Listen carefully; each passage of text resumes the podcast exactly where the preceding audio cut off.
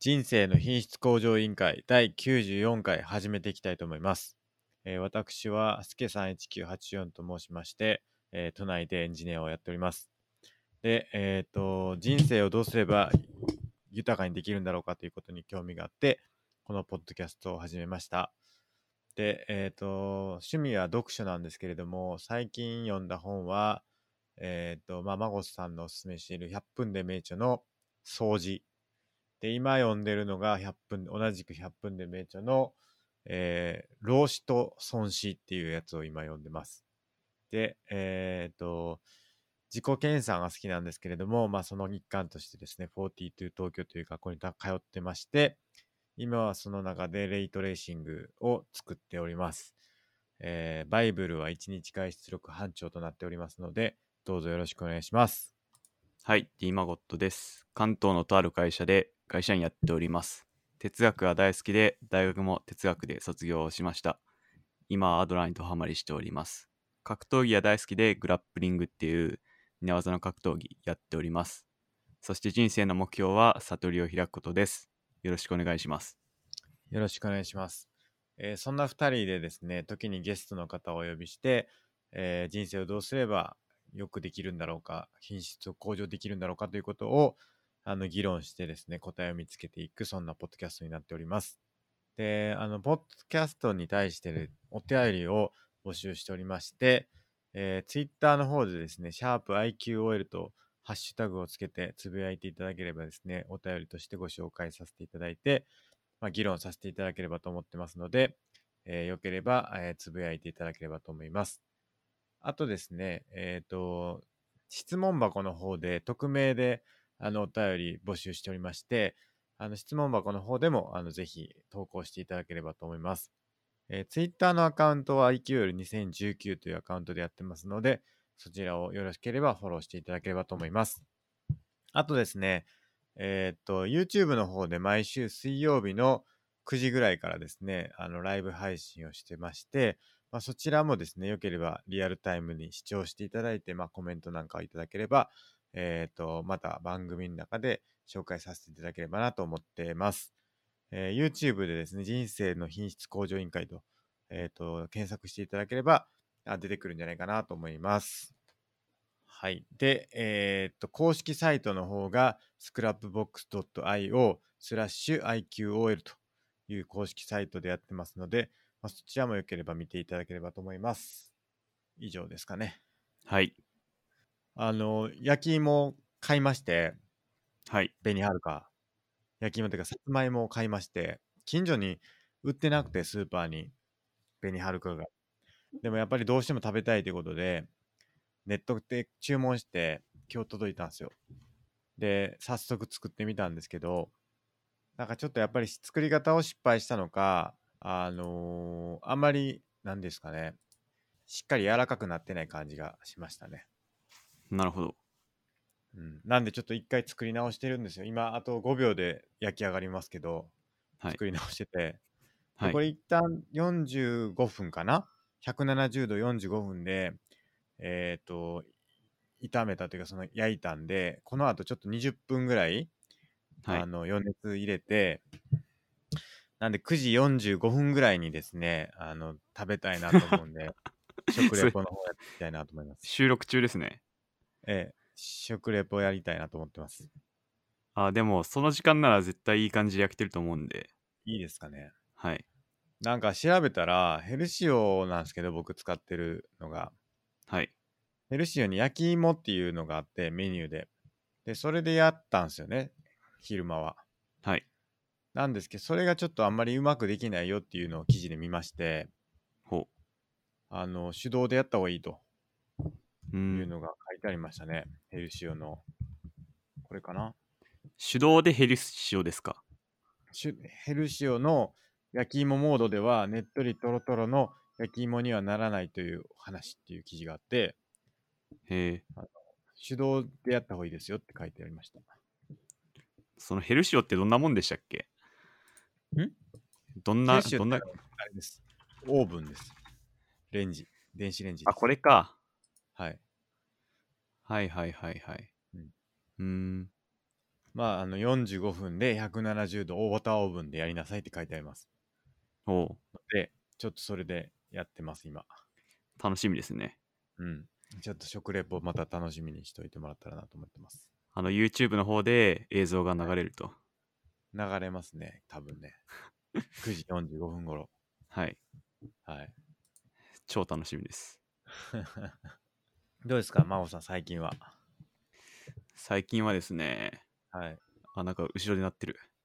そうなんですよ。今、ちょっとちょうど焼き上がったとこなんでね、はいここから余熱入れていこうと思います。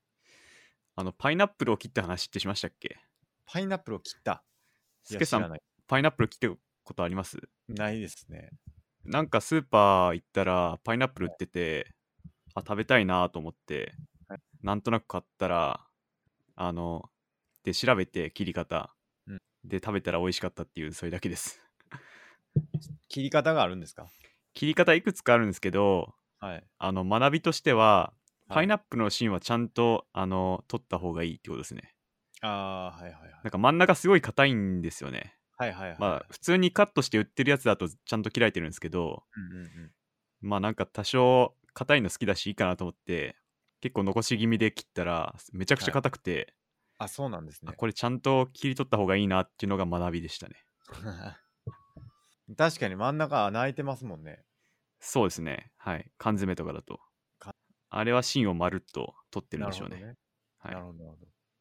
なんか前見ました。あの、もしパイナップルの持ってて、パイナップルゲットして、何もこう刃物とかなかったらどうやって食べるかっていう。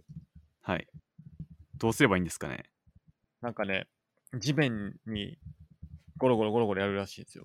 ゴロゴロ地面でゴロゴロやると、あの、取れるらしいです。あの、なんていうのかな。引っこ抜けるようになるみたいですよ。えーでもあの頭の方の緑の部分はねじったら簡単に取れるんですよねあれってはいはいはい。あ、そうそう。これこれです、これです。今僕ちょっと見て、見せますけど。まずヘタを取る。それはひねると簡単に取れる。で、縦にして回しながら地面に強めに叩きつけて、横にして地面に押し付けながら回転させて、で、また縦にして回しながら地面に強めに叩きつけるっていうのを何回もやってると、最後に研ぎを引っ張ると取れるらしいです。えー、すごいなまあ僕は包丁使っちゃいましたけど素手、素手だけで食べれるらしいです、これ。すごい最後こうなるんですよ。最う後。ん 最後はね、こうピョコって取れるんですよ。あの、一個一個のトゲが。へえこれ面白い。新鮮ですよね。なんか。そうなんですね。知らんかった。あ、こんなん抜けるんだ。そうそへえ。うずっと鳴ってる。ちょっと、ちょっと一瞬、ちょっと待ってください。はい。 中身取り出さないと、 ずっと鳴ってんすよね。そうなんですね。そう。ほじゃあ、いきますか。今週のお便りコーナー。えー、行きましょはい。じゃあ、お願いします。う。1通目、えーニトビー謎から聞くと刀が出てきて大変嬉しいです。文化人類学は他との、えー差異を考察するので、世界を知る日本を知るには必須く必須かもです。文化人類学の思考法は例えがいっぱいあって読みやすいですとのことです。はい。ありがとう文ございま化す。人類学っていう学問があるんですね。ありますね。僕も詳しくわからないですけど。なんか、僕も聞いたことあるぐらいですね。どういう学問なのかあんまりよく知らないんですけど。そうですね。なんか僕、大学時代取ったかなちょっと忘れちゃったな。でも完全に忘れました。これか。文化人類学の思考法。文化人類学は当たり前の外へ出ていくための思考のギアだ。こんなに使える本はめったにない。ビジネスマンからクリエイター、学生まで、下手な実用書を買おうぐらいなら、これを常備しておくことをお勧めする。っほう。て書いてあります。積いんろどんなく。行動を前にしてどうにかしたいと思う一方で、考えても仕方がないと思ってしまう。そんなあなたにぴったりなのが文化人類学の思考法です。この本うんは当たり前の外へと出ていくための思考の道具が詰まった考える人のための道具箱です。近くの出来事を倒産の中で理解する、えー文化人類学の思考法を具体的なトトピックに沿って解説します。また積んどく増えましたね。また積んどくに触れましたね、これちょっと。か菊とか刀は二刀部稲造なんですかまたちょっと違うやつなのかな三田部稲造が武士道を書いて菊と刀はルース・ベネディクトっていうアメリカ人が書いた、ああ、別の人が。ははい、いはいあのなんか戦争にあたってアメリカが日本ってどんな国やって調べて書かれたのが菊と刀ですねなるほど。はあ、いじゃあ、日本人じゃないんですね。そうですねこれか。ルース、ベネディクト。はいアンリミテッドでタダですね。お無お料アンリミテッド入ってるんですか入ってますね。入ってますっていうか、うん。なんか、入った覚えないんですけど。それ毎月お金取られてる気がするんですけどあ大丈そう夫っかすかプライムだったらあれなんじゃないですか。いやプライムリーディングとはアンリミテッドは別のはずです別ねなんだ。キックと刀もちょっと気になりますね。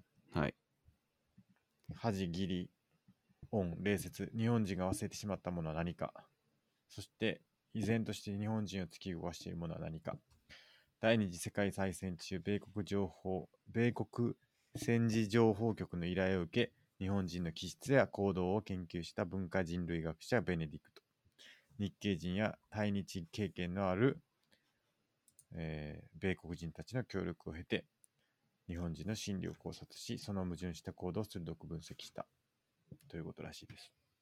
なるほど聞くと刀。あの菊と刀は世界史の教科書に出てくるゆ有名な本なんですけど、でも読んだことないです僕はど。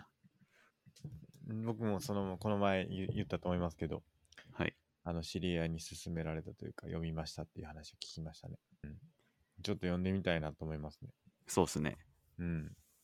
その恥とかって書いてましたけど、礼節とか義理とかって、はい基本儒教の考え方らしいですね。え儒教的なー、はい考え方らしいですね。なるほどええ掃除を読んでてみました。やっぱ儒教強いですね儒教強いですね。あのーで、別で読んでたんですけど、その、儒教って結構その、なんていうんですか、いいように利用されたというか、あの、く政治的に利用されるというか、その、国民にとって、国民にとっていうか、その統治者にとって都合のいい解釈をするっていうのがあって、はいそれをなんか儒教的解釈っていうらしいですね。なるほどその統治者にいいように解釈するってことですかそうです。儒へえ教の儒教的、儒教的解釈だったっけな。なんとか的解釈。なんだっけ。なんだっけ。ちょっと待ってください。僕のメモに書いてあったんですけど、論語に、論語に書いてあったんです。論語のあの100分で名著に。ほメモ見返してて、てか、この前、この前っていうか、その掃除を読んで、今日掃除の話をしたいなと思ってるんですけど、その中に孔子への批判というか、その、儒教の批批判っていうのを、孔子、掃除がやってるっていうんで、じゃあ孔子が書いた本についても一応勉強しておいた方がいいかと思って、うはい100分で名著に論語あったなと思って、読もうと、読もうというか、買おうとしたんですよね。100分で名著の論語を。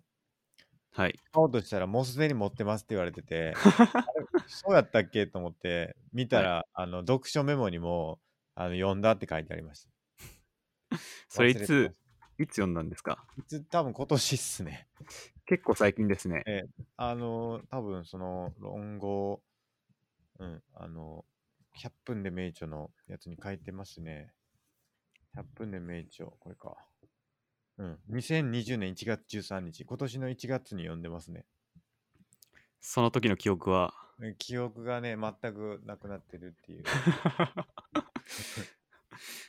なるほどあのーなんか結構その論語とか孔子とかをいいようにねじ曲げるっていうのがあってその孔子が死んだ後約400年後ぐらいに武断政治から文治政治これ武断政治って読むのかなはい合ってます武断政治合ってますどういう意味だろう多分何ですかあのああ無断政治武断政治なんか徳川家康から徳川家光までみたいに出てきましたそうそうそう。から文治政治。まあ、要は武士、あれですよね、多分、あの、武力でやるか、はい。分離政治、その、武力でやるか、えっ、と、分離政治は、武力で、えーやるか、その文官が支配するかみたいな違いなんですかね。そうですね。うん、多分ですけど。はい。っていう転換点があってその転換点の時にその孔子の教えを国家イデオロギーとして人民の支配に利用しようとしたはいは関い。係でそういうねじ曲げ、そのいろんな解釈のねじ曲げがあってでその孔子の言ったことっていうのはもともとの意味を離れて支配者の側に都合のいいものになってしまったみたいはい。なそれが儒教的解釈っていうらしいです。朱子学とかですね。はいはいはい。出てこないな、でも。ググっても。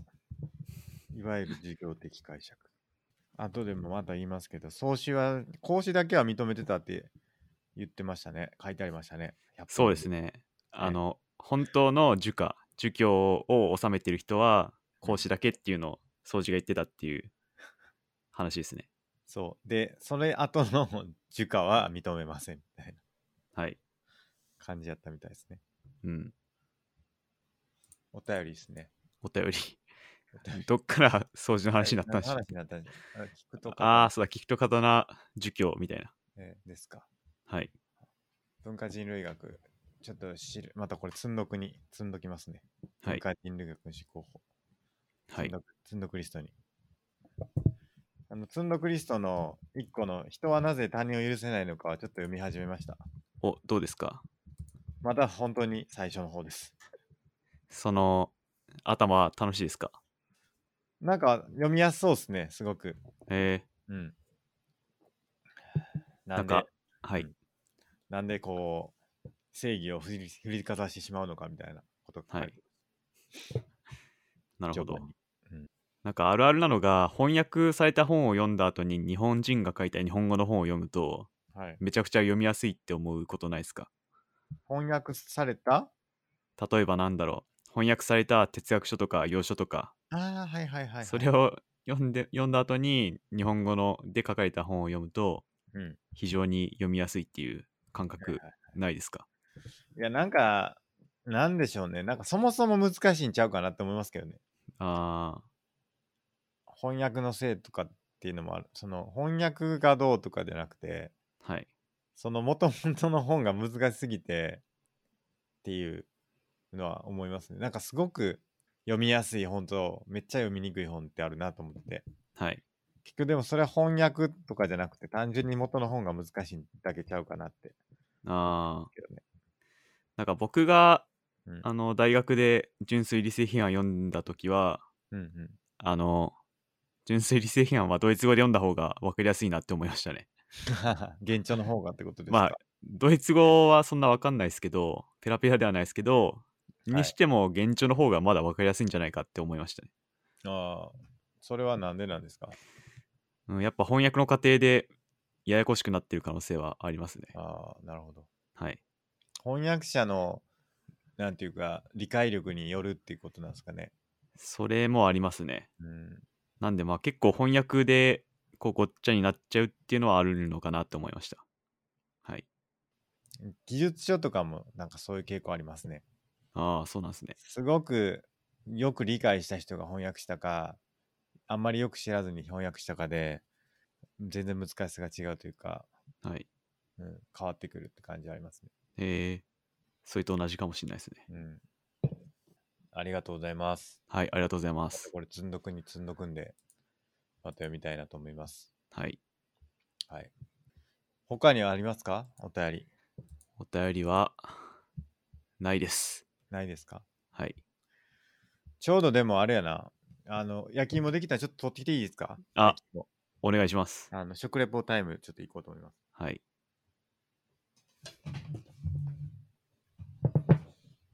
はい、取ってきました。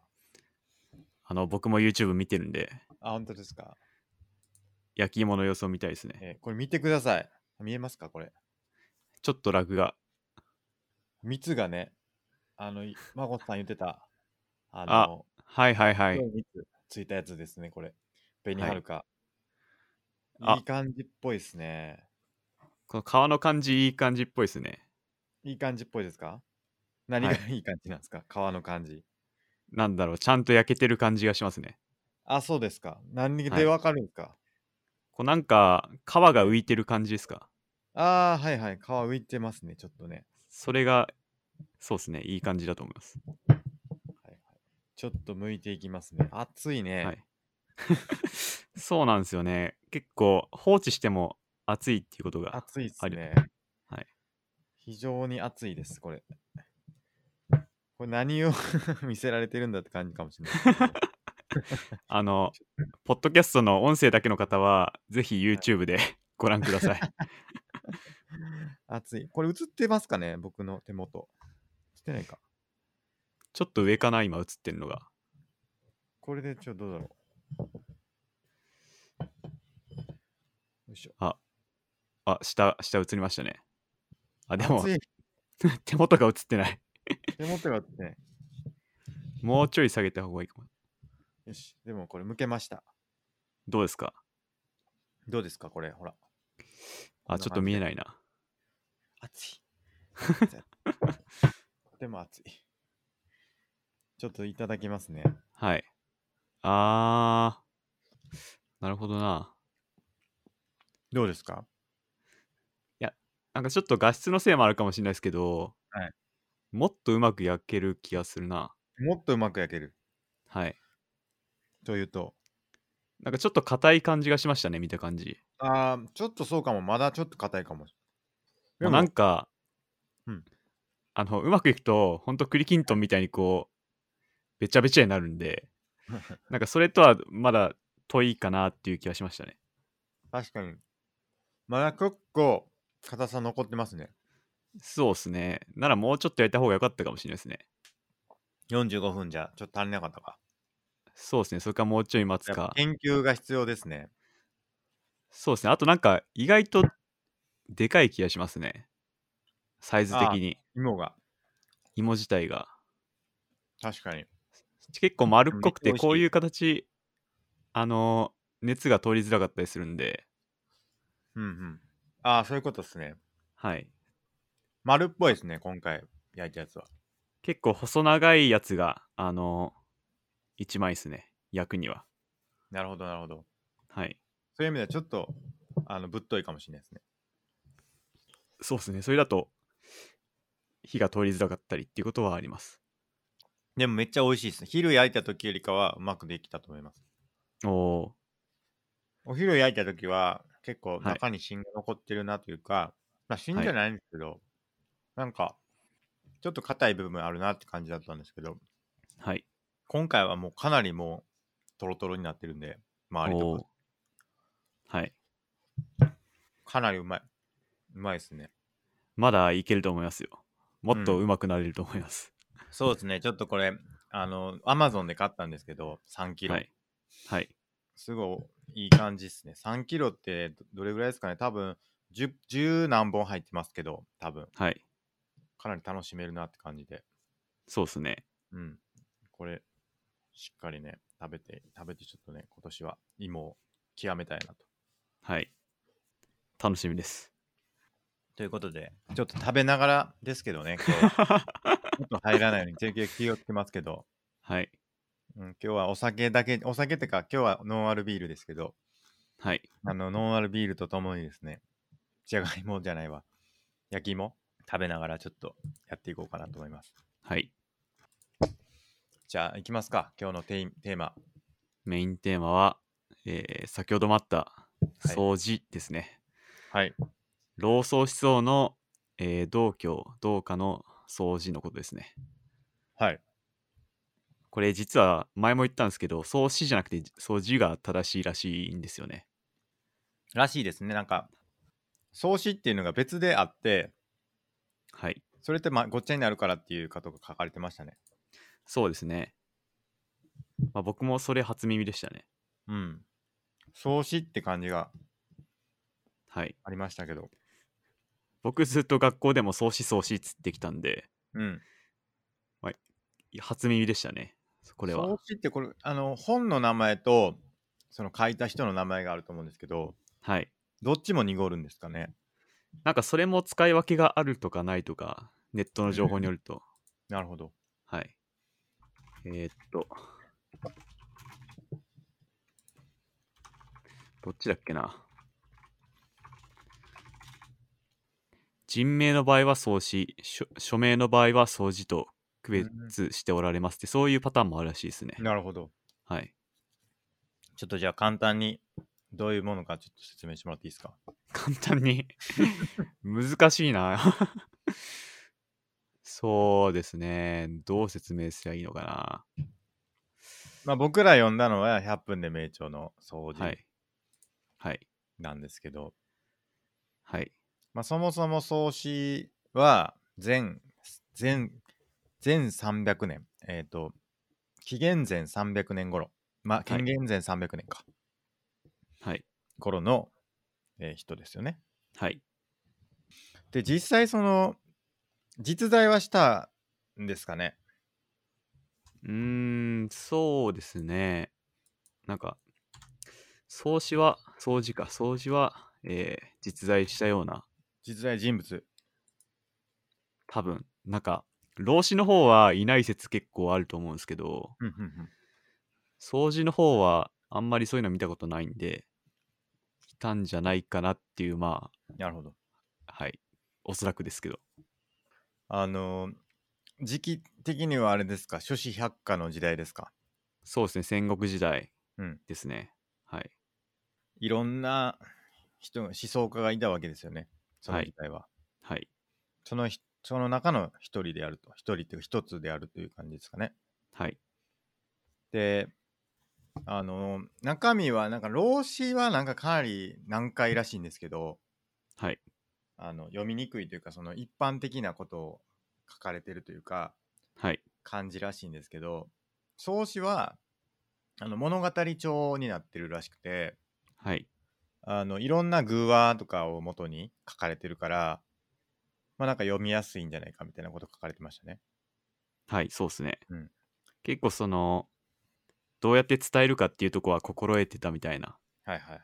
感じで書かれてて、そのまさに具体的なお話を、例とかを出しながら語られてるっていうのは書かれてましたね。うん。はい。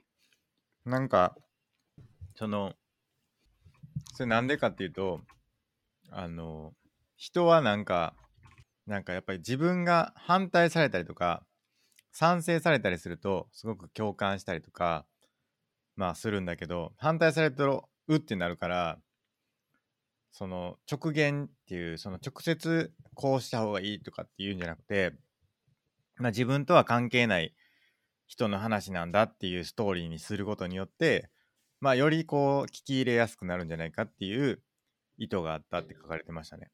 そうですね。うん。確かまにそういうとこあるよなと思いましそういうとこで、まうあ、ん説得力を持たせる形で書いてたっていうのはありましたね。た。どうですか、孫さんも、あの、会社とかで、はい。バシーと言うって言って言ってたじゃないですか。はい。孫さんは基本的に。はい。 はい。だからそこでちょっと物語で言ってみるっていうのはどうですかあー、でもなんか、僕は後輩に何かを説明するときはうん、自分の話より他人の話を出してますね。 なるほど。多分、なんか、俺の昔話を聞かせるのは、ちょっと僕嫌な んで、はい。昔知人がこういうことがあって、みたいな。はいはい。その方が説得力あるかな、みたいな、なるほど。思ってますね。やっぱもうちょっとやっぱストーリーにした方がいいんじゃないですか。ストーリー。うさ ぎ、うさぎ丼がいてみたいな。もっとストーリー仕立てに長めうんにするってことですか、そうです、そうです。ああ、ちょっとそういうネタ作りますか。うん。はい。昔々とかやって。 言い出すわけですよ。やりすぎたら鬱陶しいでしょうね。そうですね。会社とかでなんか、あ、また、また変な話始まったぞ、みたいな。あ、またマゴットの昔話シリーズ始まったぞみたいな。またマゴットの昔話になぞらえて、ギクッとさせるやつ出た な。はいそうなりますね。そういう評判になると、ちょっとそれはそれで問題ありますね。はい。うん。でもやってみたらいいんじゃないですかね、たまには。ちょっとネタをうん。作っときます。でもそういうなんか例ではないですけど、人を動かすとかでもあったじゃないですか、そういう感じのやつ。ありましたっけうん、なんかやっぱ、泥棒がいてみたいな。はい。ああ、学人がいたけど、その人も、やっぱり自分は悪くないと思ってたとか、はい。なんかそういう事件とかならなぞらえて、その説明するみたいなの使ってたと思うんですけど、確かにカーネギーの書き方がそうでしたね。そうですよね。はい。あと、リンカーンがとか、はい。うん、なんかそういう書き方ってやっぱり入りやすいんやろうなって思いますね。うん。それありますね。こうした方がいい、ああした方がいいってだけ言うよりも、はい。例で、例でというかそのストーリー仕立てでやった方が、あの、入りやすいみたいなのあるでしょうね。確かにカーネギーの本って結構エピソード仕立てで、うん、リンカーンはこういった、ベンジャミン・フランクにはこういった、ステイビー・ワンダーはこんな話があったみたいな、はいはいはい。それの羅列ですからね。そうですよね。はい。ねいいんじゃないですかね、やっぱりそういうのは。やっぱスタイル、なんだろう、話し方として、うん、すごいいいかもしれないですね。勉強になりますね。はい。まあ、それはそれとして、普通に読み物として面白かったら、読みたいなーって感じありますね、そうし。実際、現状ああ、はい。うん僕、買いましたよ。あ、現状っすか。はい。どでれがも、まだおす読んすめでなないでちす。なみに。いや、もう目に入ったもん買ったんで、うんうんうんちょっとどれがいいのかとかちょっとわかんないですけうど、んえー、っと、なんつやつだっけな講談社学術文庫。それだ。それ買いました。うん。上下。でも、この人の、100分で名著の人の、創始で遊ぶっていう、あーはいイントではないですけど、これもちょっと面白そうでしたね。それも面白いらしいですね。うん。なんで読んでみたいです。うんうん。これの一番上のやつですか。えー、っ池と、は田い。智久さんのやつですか、はい。そうです。うん。まあ僕これは紙の本で欲しいなって感じありますね。ああ、うんその心は。なんか俺、文庫で。俺掃除持ち歩いてるぜみたいな。あ、そうそうそう。やっぱこあーうポケットに忍ばせといて、はい。あの、やっぱミーティングの時 にスッとこう出すみたいな。どうですいいっすね。か それスッと出して、周りの人がそれを見て、うんあの、積んどくは最高の特殊法みたいな感じで、掃除を見ていろんなことを考えるみたいな。そうそうそうそう。いいっすね。面白いと思います。はい。で、まあなんか僕が結構気になったところ、じゃあお互いにちょっと気になったところをはい。言っていければなと思うんですけど、はい。いや、一番僕が面白いなと思ったのは、はい。効率を求めることを恥ずかしいとする感覚っていうのがあってはい。やっぱりなんていうんですかね効率を追い求めがちですよね我々便利化して、なんかインターネットとかその現代もそうですけどやっぱどんどんどんどん効率的っていうか効率よく生きるというのがいいことだみたいな価値観になってると思うんですよね。はい。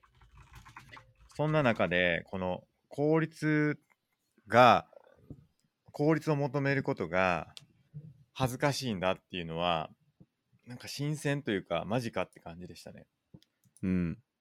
で、その一個の例として書かれてたのが、えーっと、どれだっけ効率の話。あ、これか。はいはい。羽鶴瓶の逸話っていうのがあって、はい。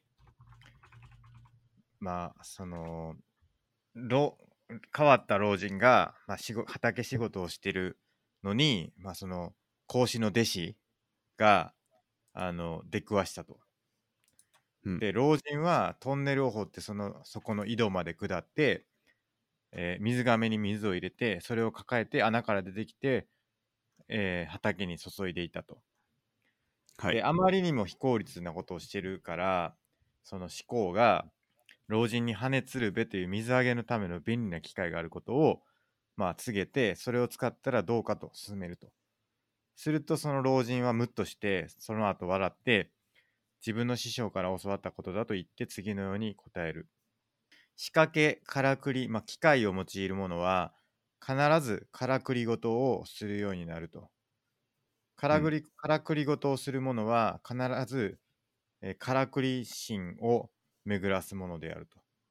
はでい。からくり心が芽生えると心の純白さがなくなってそうすると精神も持ち前の働きも安定しなくなるとそれが安定しなかったら道を踏み外すだろうとわしも羽鶴瓶を知らないわけじゃないただ恥ずかしいから使わんのじゃよとそういう物語らしいんですよねなるほど。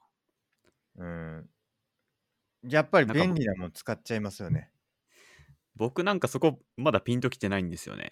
うんそう、便利なのがなんで悪いのかっていうのが、ちょっと僕ねはまだそこに至ってな僕もよいくわかはです。ないんですけどこうそうなんだと思ってはい。その効率を追い求めると、うんそのからくり心っていうんですかね、鬼神っていうんですかね、読み方はわかんないですけど、まあ、それが生じると精神も持ち前も安定しなくなるって書いてますね。そう書いてましたね。はい。なんかそこはまだ僕はまだピンときてないですね。何なんでしょうね。はい。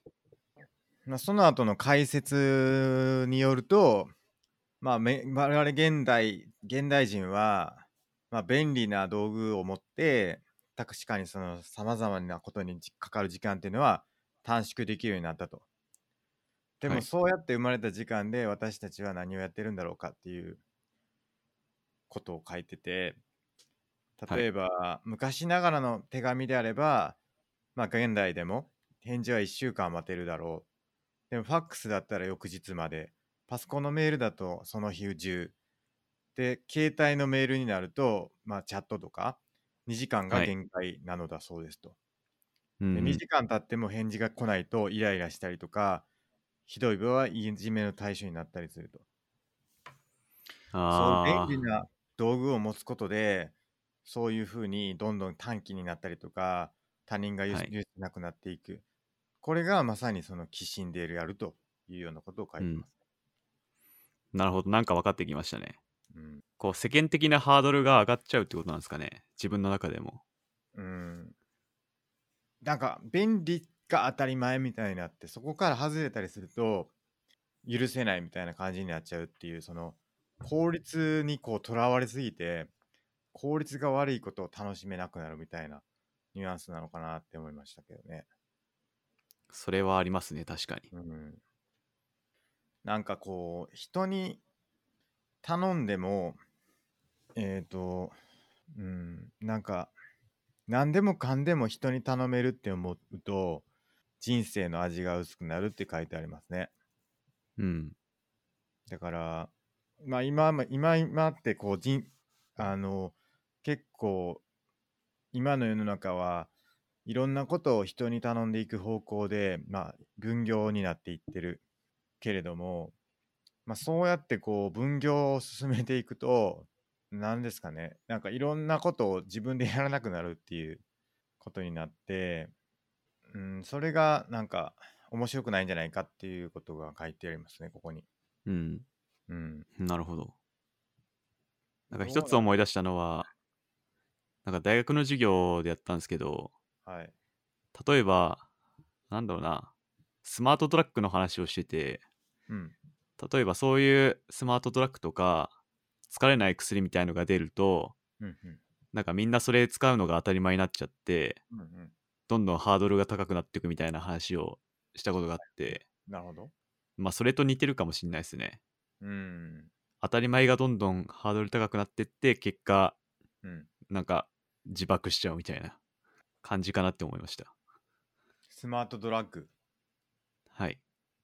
ああた頭が良くなる薬ってことですかそうです。あまあ、結構アメリカとかでは出回ってるらしくて、あ。あ、そうなんですね。はい、学生が飲んで試験に挑むとか、ドーピングじゃないですか。もうドーピングです完全に。うん。まあ、そういう話があって、うん。まあ、それを認めてくると、なんか社会的な当たり前が変わってきちゃうよなみたいな話をした覚えがあります。うん。はい。なんかその方向性って前もちょっと話したと思うんですけどはい。まあもう生まれた時から遺伝子操作とかをできるようになってはい。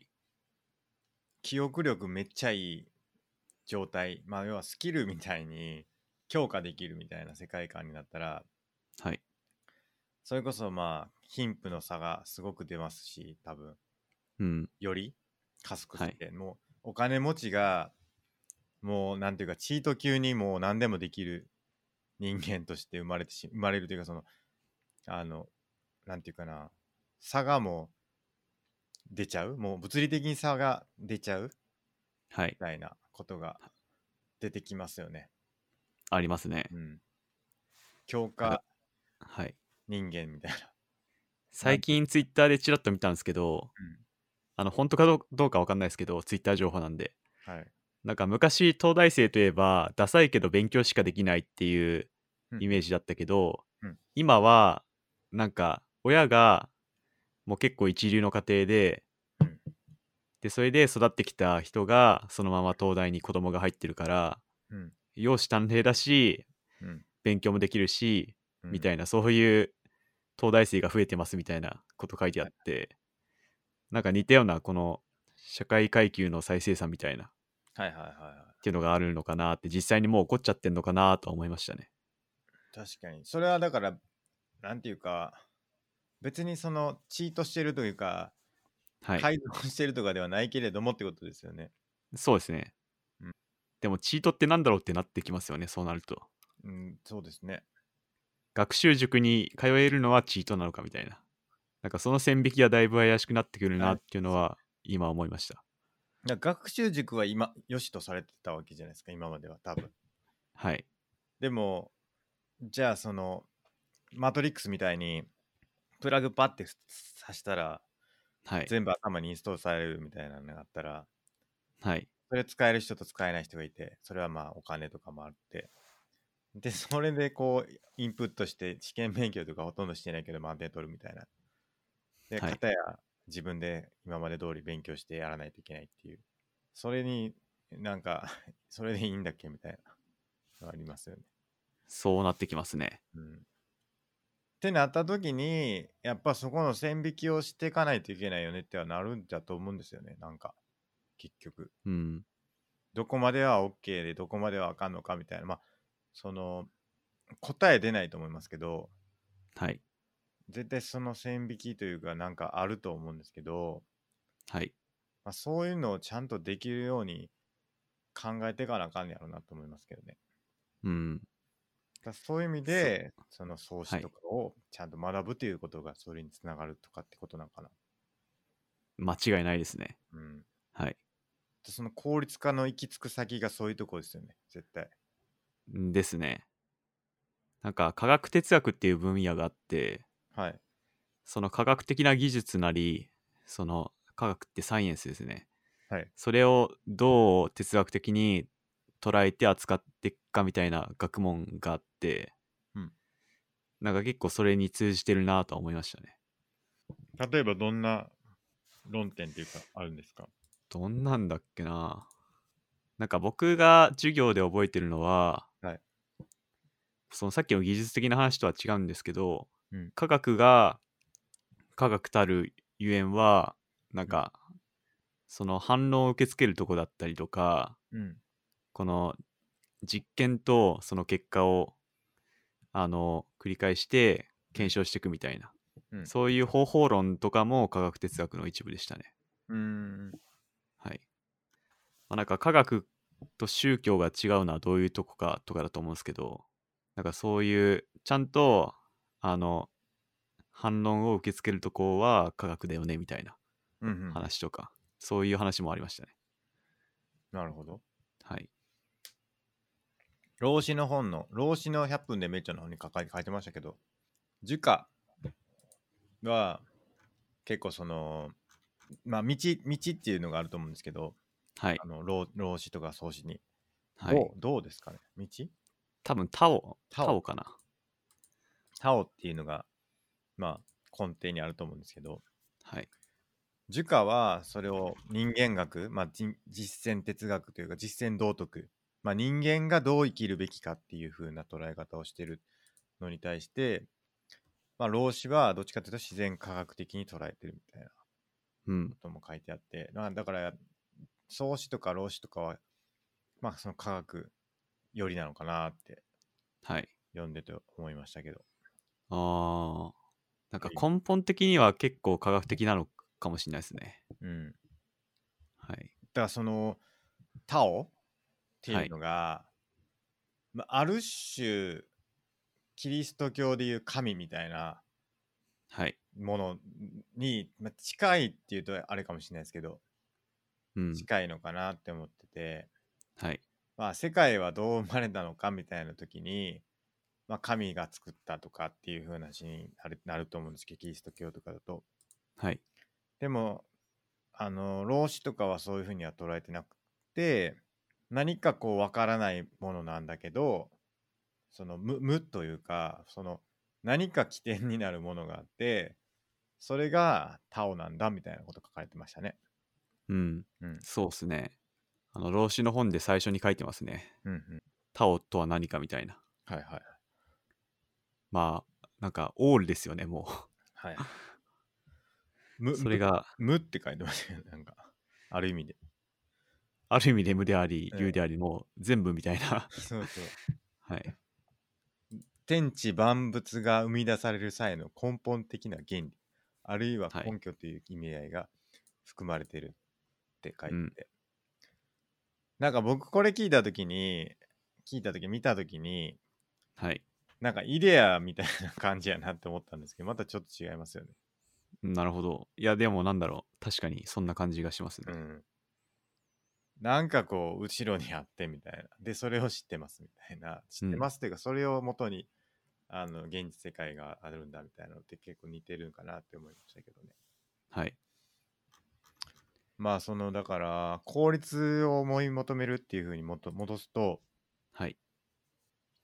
でもやっぱり求めてるかなと思いますけどね僕はですけどやっぱりこれうん求めちゃうはい。んで、それはありますうね。ん、でもそれをまあ必ずしも良しとしないっていうのがなんかお新鮮でしたけどね僕にとっては、はい。うん、なんかやっぱりそれって絶対いいだろうって思ったんですよ効率的な方がいいだろうって思ったんですけどはい。いや、違いますよって言われるのは、なるほどっていうか、なんか、ほうってなりましたね。うんマジかっていうか、そこをそうなんだみたいな。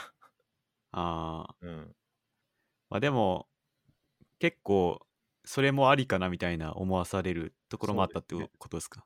なるほど。そうです、そうです。なんか、あ、そういう考え方があるかみたいな。はい。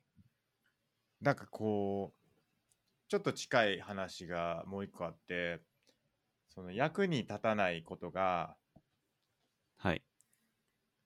いいんだみたいなありましたよね役に立たないことが良しとする的なあれあれ真帆さん聞こえますあれ消えてもうた真帆さんがいなくなってしまうあこれこっちが切れてるんかな切れてるっぽいなで、効率を追い求めるとあたりで途切れました。そうですよねはい。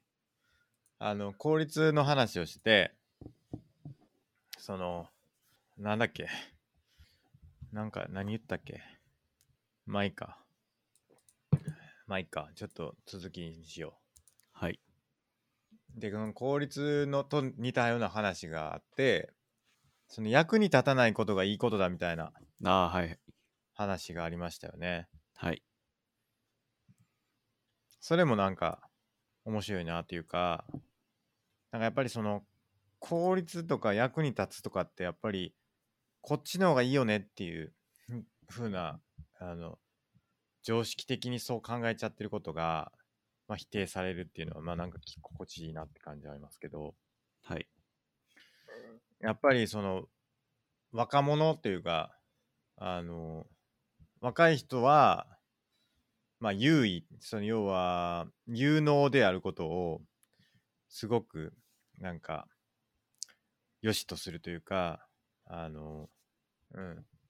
まあ、若い時っていうのは、まあ、有望っていうかその有能であることを褒められてまあ喜ぶものなんだけれどもだんだんそれに対して見切りをつけてくることになってようやく無意っていうものに対して価値があることに気づくとはいうい。ふうに書いてあってなんかこれは確かにそういう側面あるなと思いましたね。なるほど。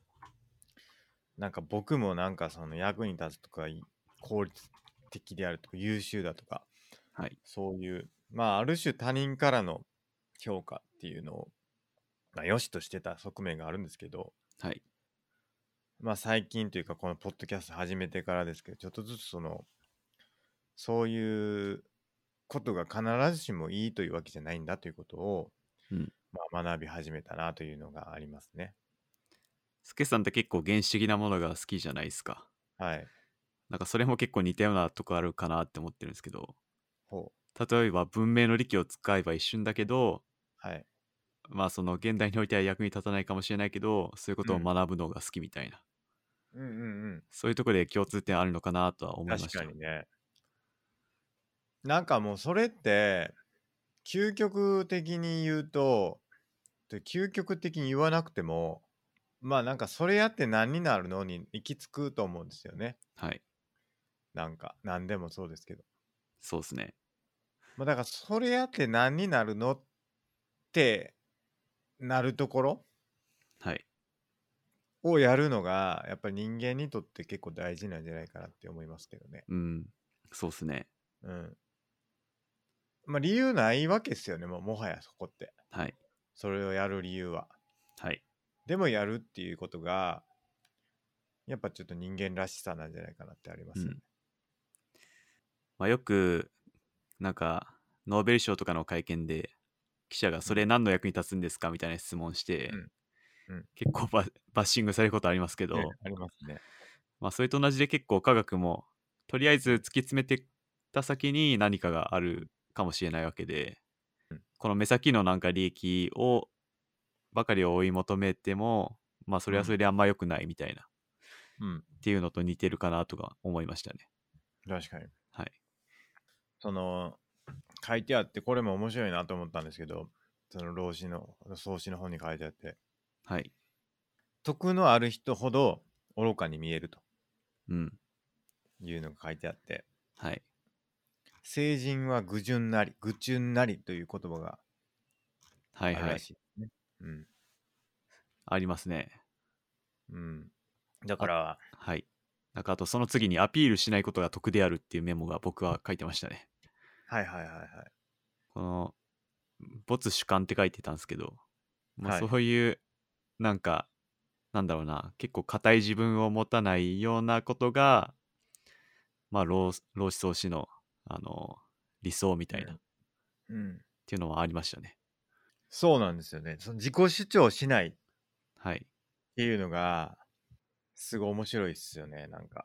はいしない、自己主張しないんだっていうことなんですけど、はいやっぱやっちゃいがちっすよね。自己主張しちゃいがちですよね。うんなんかそこの前後で人の考えや言葉やは頼りなくて当てにならないから究極同意しておけばいいって書いてますねとりあえずはいはいっつっとけば OK みたいなそう。それが面白いですよね。なんか、はい基本的に当てにならないってことが結構ベースにありますよね。はい基本的にその自己主張するってことは人為的で逆知らなことであるというふうに考えていて、まあ、自分の考えを主張することなくただ相手の話に同調する人の考えは、まあ、実に頼りなくて当たりにならないもんだから突き詰めて言えばどっちだっていいんだはいというふうに書いてみありましたねだから、はいどっちでもいいねんっていう どっちでも一緒っていうのが面白いですよねまあ、これ結構日常生活で実践すると楽になる気がしますね。あ結構なんか他人の意見と自分の意見がぶつかるからそこで悩むのであって、あはいまあ、とりあえず適当に「はいはい」言っとけばまあそこのぶつかりはなくなるっていうのははいあんのかなって思いましたね。確かにはい、あとその主体性ってもんじゃないですか。言ってみればその自は己い主張するとかって、はい。でもその主体性っていうのはそうじゃなくて受け身であることこそがはい。最強の主体性なんだっていうのも結構なんか逆説的ですよねすごく。そうですね。うん、結構これはなんかちょっとピンとこなかったけど。結構我々が言ってたアドラーとかと相反するとこがあるかなっていう気はあすりまるすんでねすけど、ありますね。でも僕の今の感覚だと究極矛盾してない気がするんですよねほうほなんかアドラーも結構ライフスタイルに固執するなみたいなことを言ってるんで、う。とりあえずやってみりゃいいじゃんっていう感じなんでなんかこう矛盾してるようで実はしてないんじゃないかなって僕は思ってますねなるほど。はいいやそのあからゆることにあのあの受け入れるというかその受け身であり続ける自分から何かをするんじゃなくて受け身であるっていうのがなんかそうなんだっていう そのマジかみたいなはいそのなんだろうなんだっけえっ、とその学ぶとかもはい否定してるんですよね確かほ学自己改善というか 自己なんだっけそれ老子の方に書いてたんかうそうかもしれない掃除では書いてなかった気がしますあそうそうそう儒家思想っていうのがその孔子の、まあ、儒教の儒家思想が理想とする自己を向上させるために常に学び続けるといはうい人間像についても否定しているっていうふうに書いてありましたなるほどうん。まあちょっとこれは鈴木読んでないからあれですけど、はいマジかって感じですよ。僕からすると。そうですねただ、まあその中で、まあ、一個なんだろうな、あそういうことかって思ったのが、その、まあ要は自然に事故っていうのを出さずに、もうなすがままに、こう、自然に出てくることに身を傾けようみたいな、そういう感じだと思うんですけど、はいだからといってその別にあらゆることというかその練習とかなんだろう勉強なのかわかんないですけどそういうのを否定してるわけじゃないっていうのはまあなんか面白いなと思ってその、うん訓練による自然の拡張って言ってるんですけどはい何回も何回もそのやり続けることによってもう自然になっちゃうまあ楽器とかはいあの練習し続けるともうなんか勝手に手が動く状態みたいになるとそれは自然な状態なんだっていうのであのそこに理性とか知性とかはなくもう本当に自然に出てくるもんだから、まあ、それこそが理想な状態なんだみたいなことを書かれてたから結局そこって学んでると思うんですよねなんかいろんなことを。はいやり続けることで。で、そういうふうにやることによって、数えきれないほど反復練習することによって、その無意識にできるようになっていくっていうことは否定してないから、まあそこはなんか、まあなんていうか、ああるある意味で、あ、よかったなって感じでしたけど、僕か僕からすると。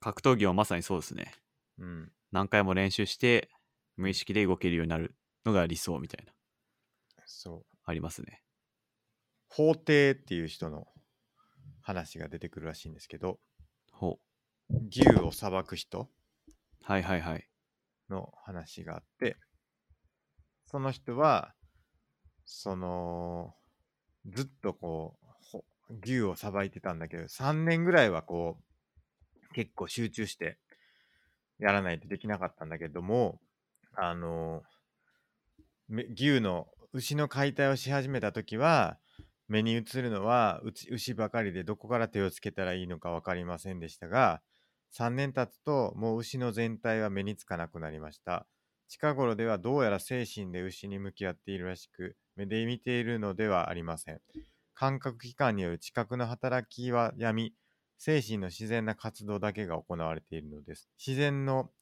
ふし筋目に従う天理に従うと牛刀は大きな隙間に入り大きな空洞に沿って走り牛の体の必然に従って進みます給湯が人体や腱にぶつかることもありませんし、大きな炎にぶつかることはなおさらありませんと。うんっていう話があって、まあ、この人は職人でもう何度も何度も牛を捌くにあたって感覚がなくなって無意識にこうはい。よくうまくできてるみたいな。で、そういう無意識でできるための反復練習っていうのは、まあ、ある意味で行、修行みたいな概念として、創始にあるって書いてありましたね。うん。うん。そうっすね。何事もそうっすね。だからそうやっていって、無意識に何でもできるようになっていくっていう、要は、その、ありのままっていう、その持ち前を発揮するっていうのを、良しとしたわけなんですけど、はい。創始は。持ち前っていうのは生まれ持ったものだけじゃなくてそうやって後天的に練習を重ねたりとかして無意識にできるようになったものもあのむ持ち前になるんだっていうことはちょっとなんかあのなんだろうな他のものとはちょっと違うなって思いましたね。うん。ストアとかプラトンとかですかね、要は人間らしさを発揮しようみたいなのってはい。基本的には自然状態というかその生まれ持ったその人の持つ特徴を発揮しようっていうのが基本にあった気がするんですけどはい。そこに後天的に得られるものっていうのも全然持ち前になるんだってことは、うん。まあ、なんか救いな感じはありますけどね。そうっすね。まあ、アドラーもでも、あなたにはこれしかできませんっていうのは言ってないんで、うん、とりあえずやってみたら、あの、なんだろう、いいっていう感じなんで、うん結構まあ、アドラーっぽいとこもあるかなとは思いましたね。うんうんうん。真央さん気になったとこありますかそうっすね。僕が一番す、なんだろう、いいなって思ったのは、万物聖堂っていう根本思想なんですけど、はい。もう全部同じだよっていう感じですね。うんうんうん。なんか、胡蝶の夢っていう有名な話ありますけど、はい。あの、そう掃除が寝てて、あの、自分が蝶になったと思ったら、起きたら、ああ、人間だった、みたいな。で、また寝たらまた蝶々で、ああ、どっちがどっちだかわかんないな、みたいな。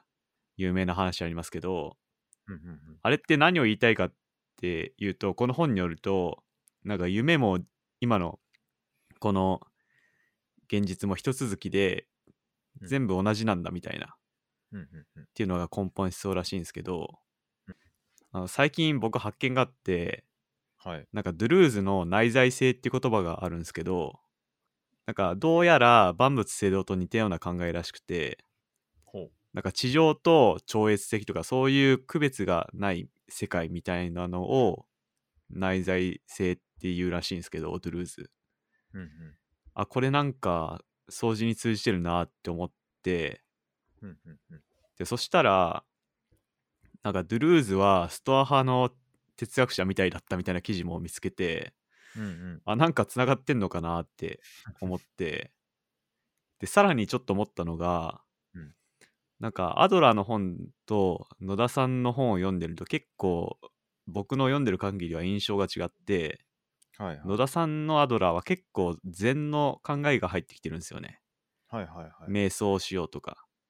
うんうんうん、で、その本によると、100分でメチの掃除によると、うん禅って結構掃除の影響を受けてて、まあ、老僧思想ですよね。はいはいはい。だから結局あの野田さんのアドラーも掃掃除の影響を受けててうん。なんか辿ってくと全部掃除だなみたいな思って結構なんだろう僕が好きだった根本がここにあるんじゃないかなっていうのがうんいろいろ思いましたね、なるほど。はい万物聖堂は確かにストアっぽいなーって僕も思ったんですよね。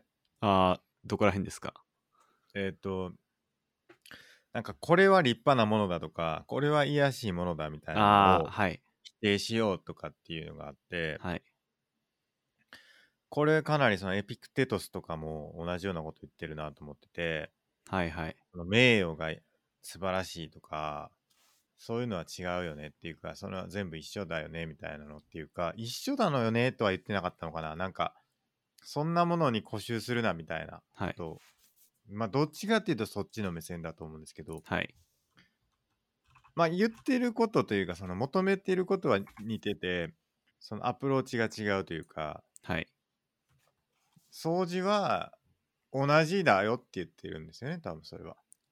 多分そうですねうん、でストア的にはそういうものを重用するんじゃないよっていうかその子を重要視するべきではないっていう結果的に同じになるというか その、はいうん、捉え方が違うだけでなんか言ってることは同じやなって思いましたね。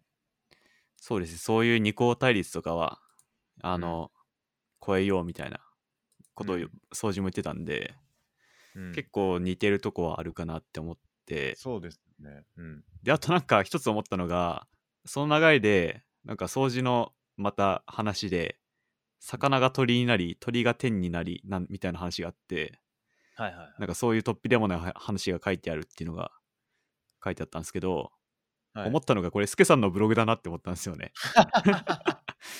なんかノートでまあ僕そんなブログ書いてないですけど、この前、まだあの言ってたのがノートで突飛でもない話を書いてみたいみたいな確かに。いきなり宇宙人が攻めてくるようなノートを書いてみたい なんかそこで結構似てるなって思いましたね 確かにね。はい確かにな。まあそのなんかあらゆる突飛でもない変化でさえ受け入れてそれをまあうんうん楽しむっていうのがはいはい。掃除のスタンスだと思うんですけどうん、まあそれは結構いいなって思いますね確かに。はい確かにそこはつながってるな。そうですねうん、その計画しないっていうのも結構新鮮でしたねはい目標とか計画とかってはい大事だっていうか、まあ、仕事をやってたらもうめちゃくちゃやるじゃないですか言ってはい目標管理の手法とかもあったりしてはい成果上げるためにはみたいなはいはいでそれも僕の中ではまあ当たり前にやった方がいいよなっていうふうに思ってたんですけどはいまあそそれはまあ別にやっていいけどそんなことやったら命縮めるよって書いてあってはい同時にマジかと思ってはいなんか、なんていうのかな。なんか、否定されてるわけではないですけど、はい今まで持ってた価値観と全然違う価値観ってあるんやなってういうんのがめちゃくちゃいっぱいあって、はいで、それがほとんど、ほとんどではないのかな。やっぱりその儒教的な考え、まあ、それがまあ、前回の言って、前々回かな。武士道っていう精神がやっぱ日本人には根付いてるみたいな話があったと思うんですけど、はいまあ、それも結局儒教みたいな考え方がベースにあって、うんかなりその日本人のその精神性に気づかないうちに儒教が入ってるんやなっていうのはうん思って、はいでここで良しとされる、まあ、それがまあ孫孫さんの言ってる資本主義とも通ずるところはあると思うんですよね。はいうん、資本主義が良しとされてるっていうのはある意味その儒教儒教的な解釈によってそうすることが都合が良かった、まあ、会社とかによっても都合が良かったとか、はいまあ、政治にとっても都合が良かったとかっていうので、まあ、根付いていてはいそこにこう疑問を持たない状態に、まあ、なってたのかなっていうのは思いましたね。うん、そうですね。うんまあやっぱり僕、結構アドラーとかもうん過去を考えず、未来を考えず、みたいなうんことを言ってたんで、うんまあでもそれ野田さんの本に書いてあったんで、元をたどるとやっぱ掃除なのかなっていうのは思ってますね。ですよね。はい。あと結構あの、森田療法も同じような感じのこと書いてて、うんまあでもその、森田療法を作った森田さん自身が、そういう宗教とか学んでたんで、うん、もうこれも結局辿っていくと掃除なのかなみたいな。 なんか親いやか鸞なり、あうんなんか親鸞もうんその禅とかを学んでたかもみたいな掃は除いから影響を受けてたような、受けてなかったようなみたいな話もあるらしいんでうんうん、結局なんかつながっていくとここなのかなっていう気はしてますね今。その仏教はい。教掃除みたいなのありましたよね。なんか宗教政党掃除みたいなやつであー違うか。なんか最近知ったんですけど、はい道教と老僧思想は別らしいですね。ああ、なんか道教は、そうとなってるんですよね、でも、え老老子の思想が。そうですね、影響を受けてるけど、結構なんか、中国の伝統的な文化が道教みたいな感じになってて、はいはい。結構そのオリジナルの老僧思想とは別物らしいですね。あ、そうなんですね。はい。なんで、老思想氏が考えたことは道教って言わずに、老僧思想っていうのが正しうんい、より正しいらしいです。道教って日本に入ってきてるんですかあー、聞いたことないですね。儒教が買ったんでしょうけどね、なんか。そうですね。多分、日本における神道が中国における道教みたいな。うーん。なんか結構日本は神社とかあったり、文化の一部になってると思うんですけど、はいはい。なんかその似たようなのが中国における道教みたいならものらしいですねな。るほど、なるほど。はい。日本における道教。まあ、でも世界的に道教タオイズムをあの信仰する人ってちょいちょいいるんですよね。うんうんうんうん日本における道教か、これか。一応あるっちゃあるっぽいですね。うん。陰陽道。陰陽寺とかがそんな感じなんですか陰陽道。